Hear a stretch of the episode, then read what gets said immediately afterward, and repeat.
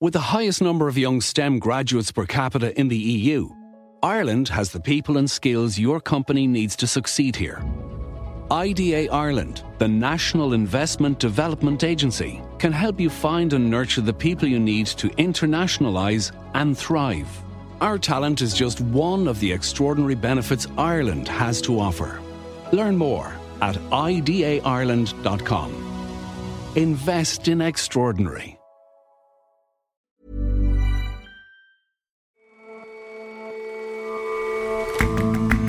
Hello and welcome to The Intelligence from The Economist. I'm Jason Palmer. And I'm Ore Ogunbiyi.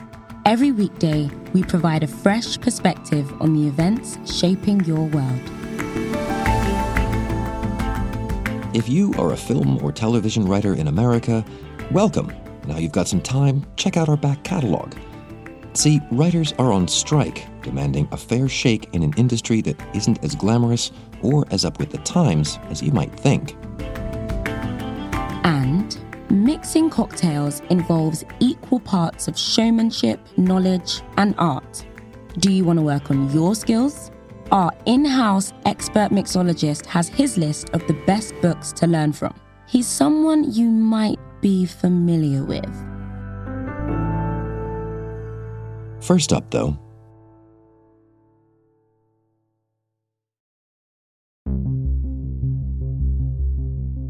On Sunday, Turkey will go to the polls in what's probably the most important election in the world this year.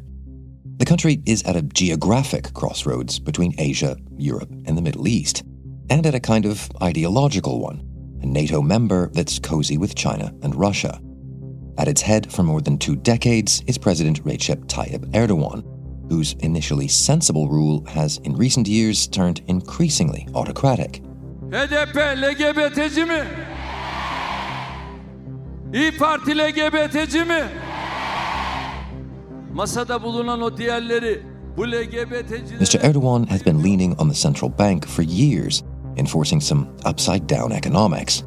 These days, Turks have a currency that's slipping as fast as costs of living are soaring. Now, for the first time in a very long time, Mr. Erdogan and his Justice and Development, or AK party, have a plausible challenger mild mannered, bureaucratic opposition leader who just might put Turkey's democracy and its economy back on track. Today, the election is on knife edge. Piotr Zalewski is our Turkey correspondent pollsters give Mr. Erdogan and his rival Kemal Kılıçdaroğlu roughly a 50-50 chance of winning the presidency. The parliament also seems to be up for grabs. Were Mr. Erdogan to lose, it would be a stunning political reversal with global consequences. But he is not going easy. And so what has Mr. Erdogan been doing to win support in the run-up to this vote?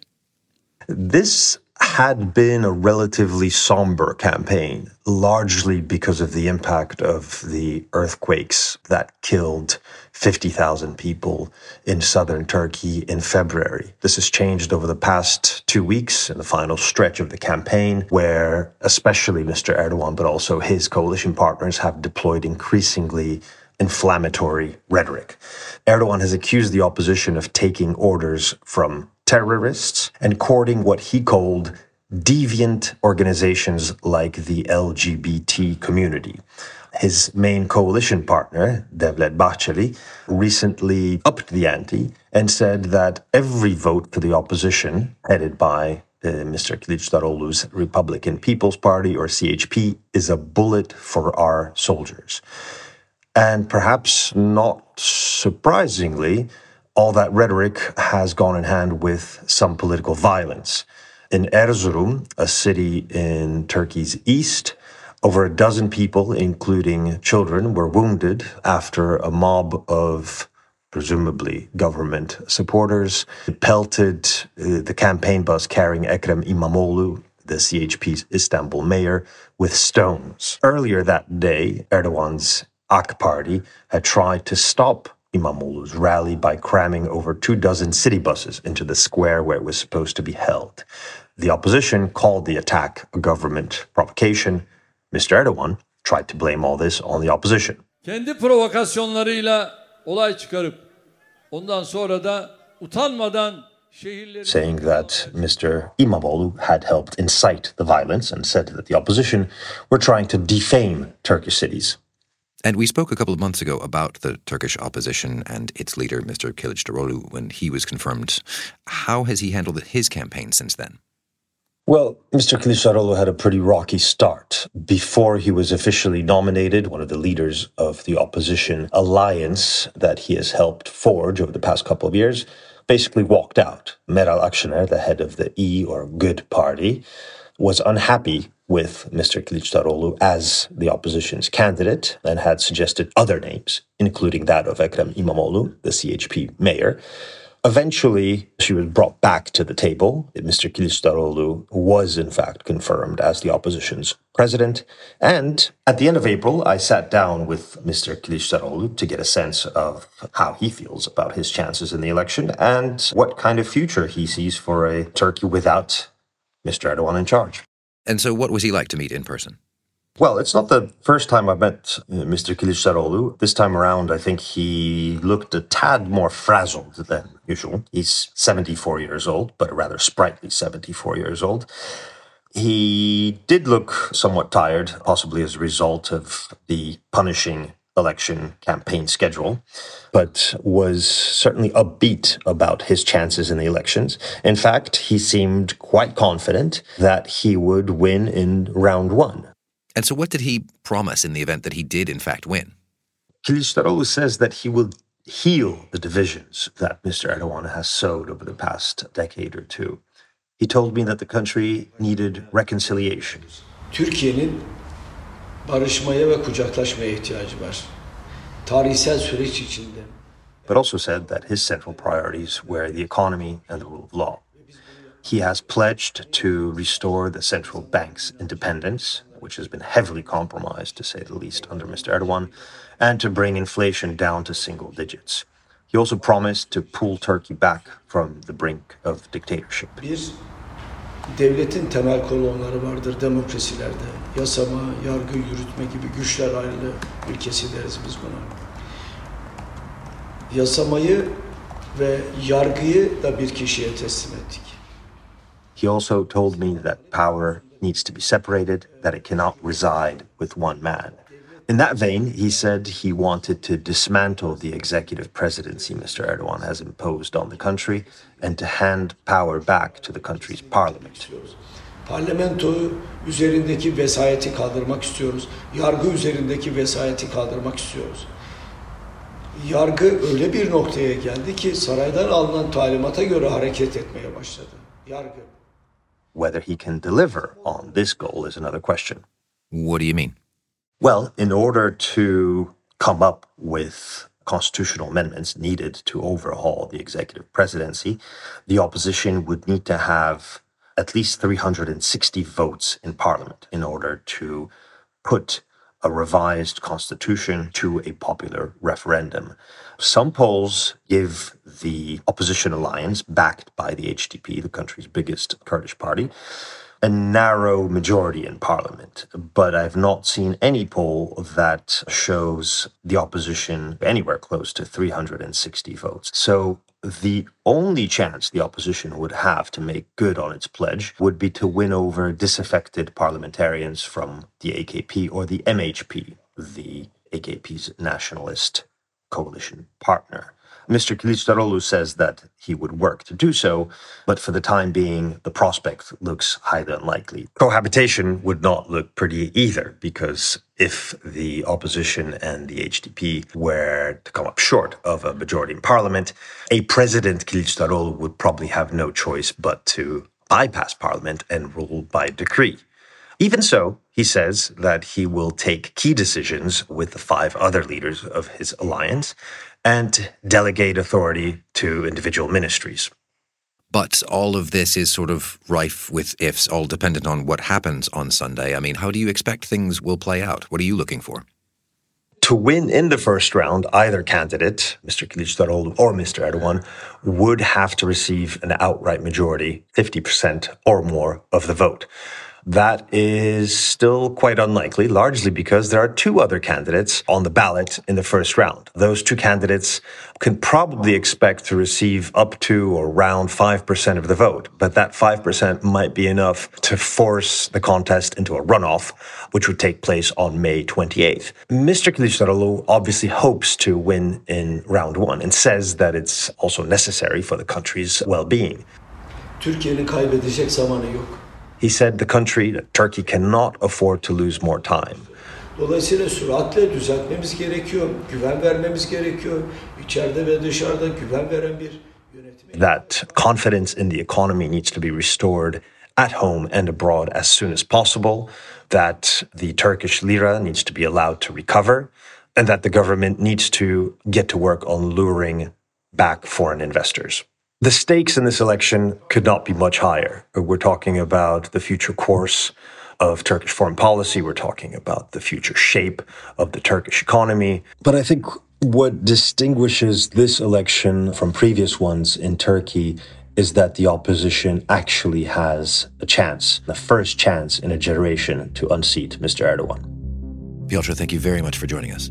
Thanks for having me.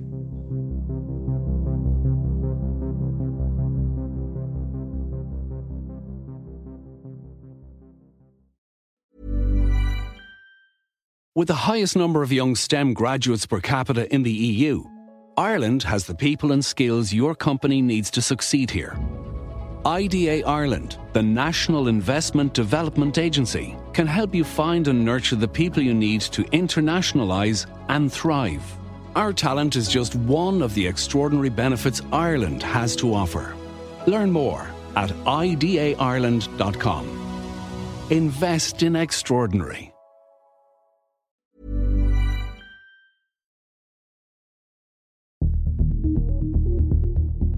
Back in 2007, every television and film writer in America went on strike. At the time, Heroes was a big, talked about appointment viewing show. Do you ever get the feeling like you were meant to do something extraordinary? Yes, we are all special. The strike lasted a hundred days, and some people say it killed Heroes off. In part, the sticking point was how writers would be paid when their works made it onto DVDs. Remember those? Other demands dealt with what was lumped under new media. Now, 15 years later, those new media aren't so new anymore, and Hollywood writers have once again put down their pens. Every three years, the Alliance of Motion Picture and Television Producers, which is the trade group for the studios, negotiates a new contract with the Writers Guild of America, which is the Writers Union. Erin Braun is our U.S. West Coast correspondent. This is a normal thing. They talk about everything from parental leave to pensions to pay. But this year, talks began and ended acrimoniously because of how streaming in particular has upended business models and working conditions. Corporate greed has Got to go. So the Writers Guild voted to strike if negotiations failed, and on May 2nd, hours after their contract expired, that's exactly what they did. And I know you were on the ground. What was the feeling among the striking uh, writers? I went out to the picket lines on Tuesday, and the very first shift of writers that decided to picket. The mood was high. People were pretty excited, I think, to be out there and believed in their cause.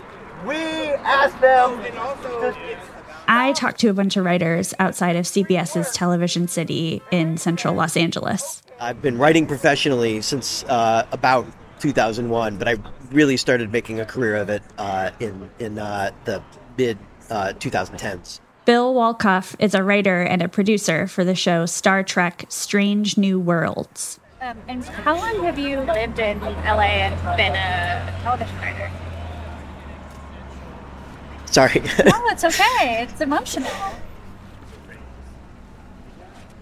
I've lived in Los Angeles since 1995. The reason I'm emotional is because this is so important. And we have to make this work stoppage because we can't have careers anymore. And this work stoppage affects not just us, it affects everybody in this town. That's why I'm emotional and I'm mad as hell that the studios and companies never meaningfully engaged with our reasonable proposals and just stonewalled us for months. And Bill makes a good point. This strike will affect the whole industry beyond the 11,500 unionized members of the Writers Guild. What do you mean by that? What are we likely to see or, or maybe not see because of all this? So, what happens when the writers go on strike is it's much more than them kind of putting down their pens in solidarity. Current productions might go on pause, and that affects all kinds of folks who work on set, like camera people and lighting operators and costume designers. New projects can't start production, and non union writers are affected too. Tucker Morgan, a screenwriter who sold his first film to Warner Brothers back in 2019, is part of that group. Even though I'm not uh, a member if I were to try to sell a script during this strike, you know, I'm crossing the picket line and it can royally mess up my career down the road. So I could accept general meetings maybe, but I shouldn't uh, necessarily be shopping material during this time period, let alone selling it. Because if I go to apply to become a union member, which I want to down the road, it can mess things up. So the effects are going to be really wide ranging. The Milken Institute, which is a think tank in Santa Monica, thinks that the previous strike in 2007 and 2008, which lasted about 100 days, cost California's economy $2.1 billion. And it's not just California that's affected, it's New York, it's film hubs like Atlanta and New Mexico. It's going to have national effects. But what's curious here is that, well, this isn't new stuff. Streaming is, is already old. Why has it taken so long for these grievances to, to, to bubble over? Yeah, when I asked industry watchers about this, I kind of got a lesson in the history of Hollywood. And that was that negotiations between the studios and the writers kind of always are behind the times. Um, tech is constantly disrupting the industry, and we saw that going back 100 years to the introduction of sound, how VHS and DVDs changed what are called residuals, which is how much a writer gets paid when their work is rebroadcast and now streaming. And writers are also worried about the effect of AI on their jobs. So there's kind of this old adage that there's always a crisis in Hollywood. Okay, and so what will put an end to this? What are the demands of the Writers Guild? So the WGA's demands boil down to two big issues. First is the amount of work on offer. And there are nearly 600 original scripted TV shows in 2022, which is more than ever before. But in the age of streaming, more content does not equal more work necessarily. So, writers' rooms, which is where writers kind of try to wrangle their ideas into scripts and bounce ideas off each other, last for fewer weeks and employ fewer writers in the past.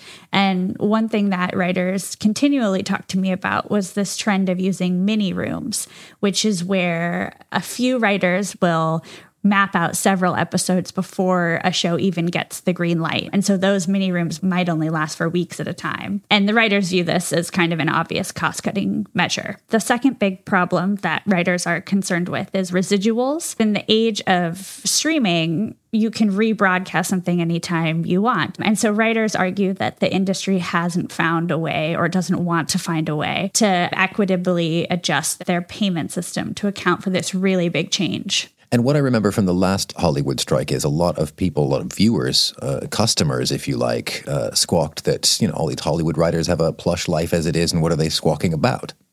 Yeah, this is something that I talked to a lot of writers about whether they were kind of awake to the perception of their jobs. And they told me that it's not all it's cracked up to be. They're just trying to eke out a middle class living, basically. And Bill Wolkoff, who we heard from earlier, felt really strongly about dispelling this myth.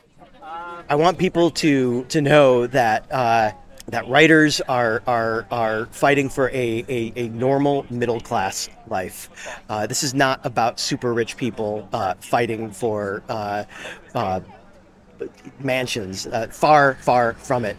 It's also true that LA is a very expensive city to live in. So, what it costs to be middle class in Los Angeles is very different than what it costs to be middle class somewhere else. It's the fourth most expensive city in the world, according to an annual cost of living survey. And one writer who I talked to told me that he knows people who finish projects and immediately start driving for Uber. It really kind of seems like with writers' rooms getting shorter and fewer writers working in them, that the gig economy has come to Hollywood. And what about the studio's perspective on, on all of this? How do they see all of the economics of this stacking up? So the strike is coming at a really interesting time for the studios. We've seen big tech firms in recent months announcing layoffs and kind of worrying about profit margins. And the film industry, which includes a bunch of tech giants these days, is really worried about making a profit. Before COVID 19, theatrical releases accounted for a huge chunk of a studio's revenues for a big budget film. And Americans are going to the movies again, but not in the numbers that we saw before the pandemic. Netflix recently said it would restructure to focus on fewer and better films. And some analysts I talked to suspected that we might see a big drop in investments in the industry in general. So, in a way, everybody has their reasons to, to stand firm here. How do you see this, this playing out? Yeah, I think that there is a big gap between where the studios are and where the writers are. And so people are predicting a pretty long strike, unfortunately. And even if and when the strike is resolved, I think the nature of the industry means that conflicts like this are destined to keep popping up every few years. Thanks very much for your time, Erin. Thanks for having me, Jason.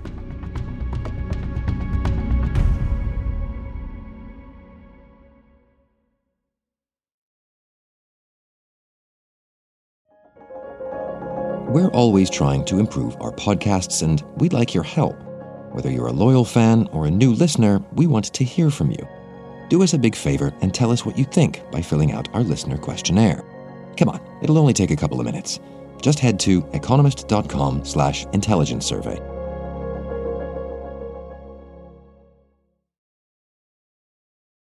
Is this where I say that we've got the best job in the world, Jason? I mean, if this is on the clock, I'll take it. Sorry. I got into cocktails actually in part because of a piece of furniture. You already know who Jason Palmer is. He doesn't need an introduction. But you might not know that he's actually a bit of an expert when it comes to cocktail making. We had lived in a number of flat shares with a whole bunch of people where the only booze offering was some dusty bottles on top of the fridge, and I said I wanted a real sideboard. But then I didn't really know what to put in it, didn't really know how to make drinks. So I started looking into it. It's surprisingly easy. There's a bit of an art to it, there's a bit of science to it, but really it's very accessible. And I found my way in part by collecting some books and, and reading up on it. So there are a few books that can take any amateur as I was to, I don't know, call it a budding expert.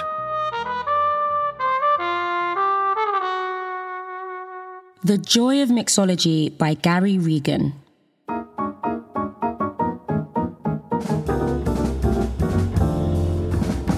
The Joy of Mixology is a book a little bit about everything, the whole craft, including the professional bartending and, how you deal with rowdy customers and the whole works. But for the home bartender, the core principle is really a quote in it read this book and you'll be able to feel your way through mixing a drink. It's not about just recipes and strong rules, it's a feel.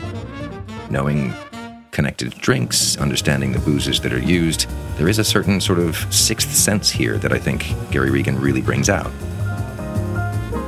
Regan uses the example of the Rob Roy, very simple drink with three ingredients scotch, vermouth, and bitters, but says that which ones you use really matter a lot, and if you have that feel, you'll know which ones to use.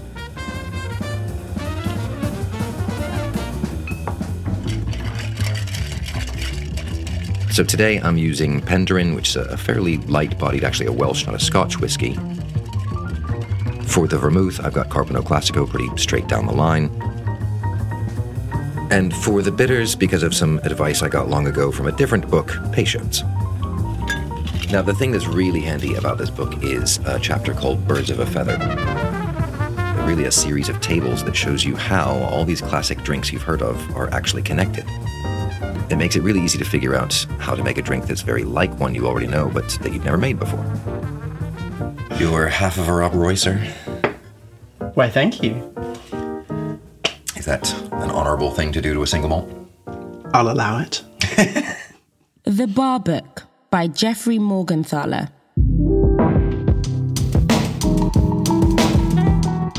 The Bar Book is really one of the only books that's just about techniques, how to do stuff. It's much less about recipes, though it has some. Time for a lemon garnish. It's laid out in the order that Jeffrey Morgenthaler thinks about making drinks, which is sourcing the ingredients right up to at the end, actually garnishing the drink. You learn really quite a lot along the way about how to do things. So I've chosen the White Lady, which, if you look at the original Harry Craddock recipe from 1930, there's no egg white in it. But that's just how you tend to get it in bars. Tastes change. This is the thing. There is no right way and there's no set in stone way with these things. The interesting thing about eggs, and Jeffrey Morgenthaler goes into this in some detail, is how to get the best out of them, how to get the very best foam at the end.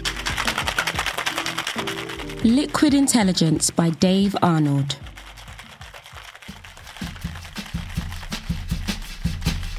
When I made the White Lady, I did something called a reverse dry shake. Pouring off the drink and getting rid of the ice, one more shake to give better foam. That's noisy that one. Most of what I've learned about egg science, I learned from Dave Arnold's book. It is so filled with science. He's done the experiments to prove why you should shake a drink for 10 seconds and not necessarily more, and also doesn't matter how you shake it. He gives you a real scientific basis for why things are done or why they should be done differently. Imbibe by David Wondrich.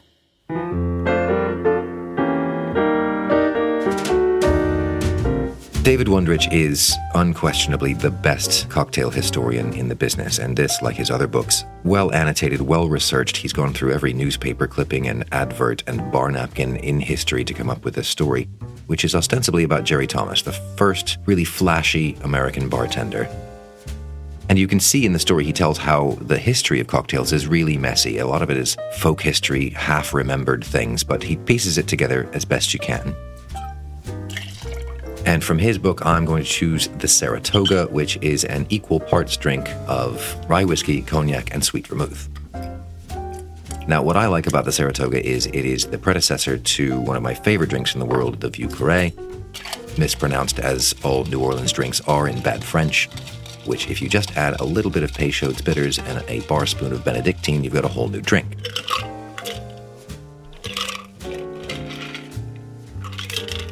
Last one. You animal. Oh, that's good. That's really good. It's a princely drink. The Oxford Companion to Spirits and Cocktails, edited by David Wondrich and Noah Rothbaum.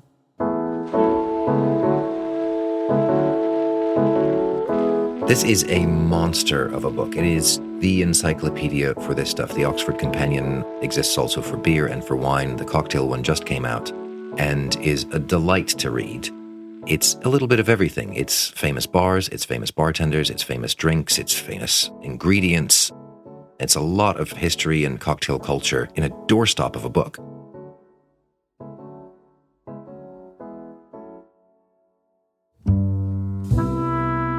So, taken together, these books will tell you kind of how to get into things, will show you how actually straightforward a lot of it is, will give you a coupette sized dose of the history and culture behind it all.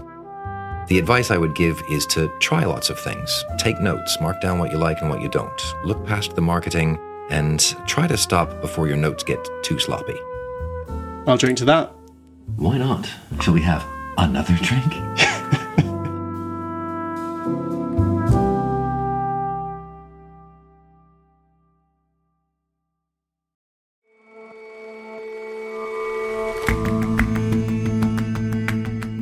That's all for this episode of The Intelligence. Let us know what you think of the show. You can get in touch at podcasts at economist.com. And if you're not a subscriber to The Economist, you really are missing out. Dive in with the deal we've got going on now, though a free 30 day digital subscription. Just go to economist.com slash intelligence offer or click the link in the show notes. We'll see you back here tomorrow.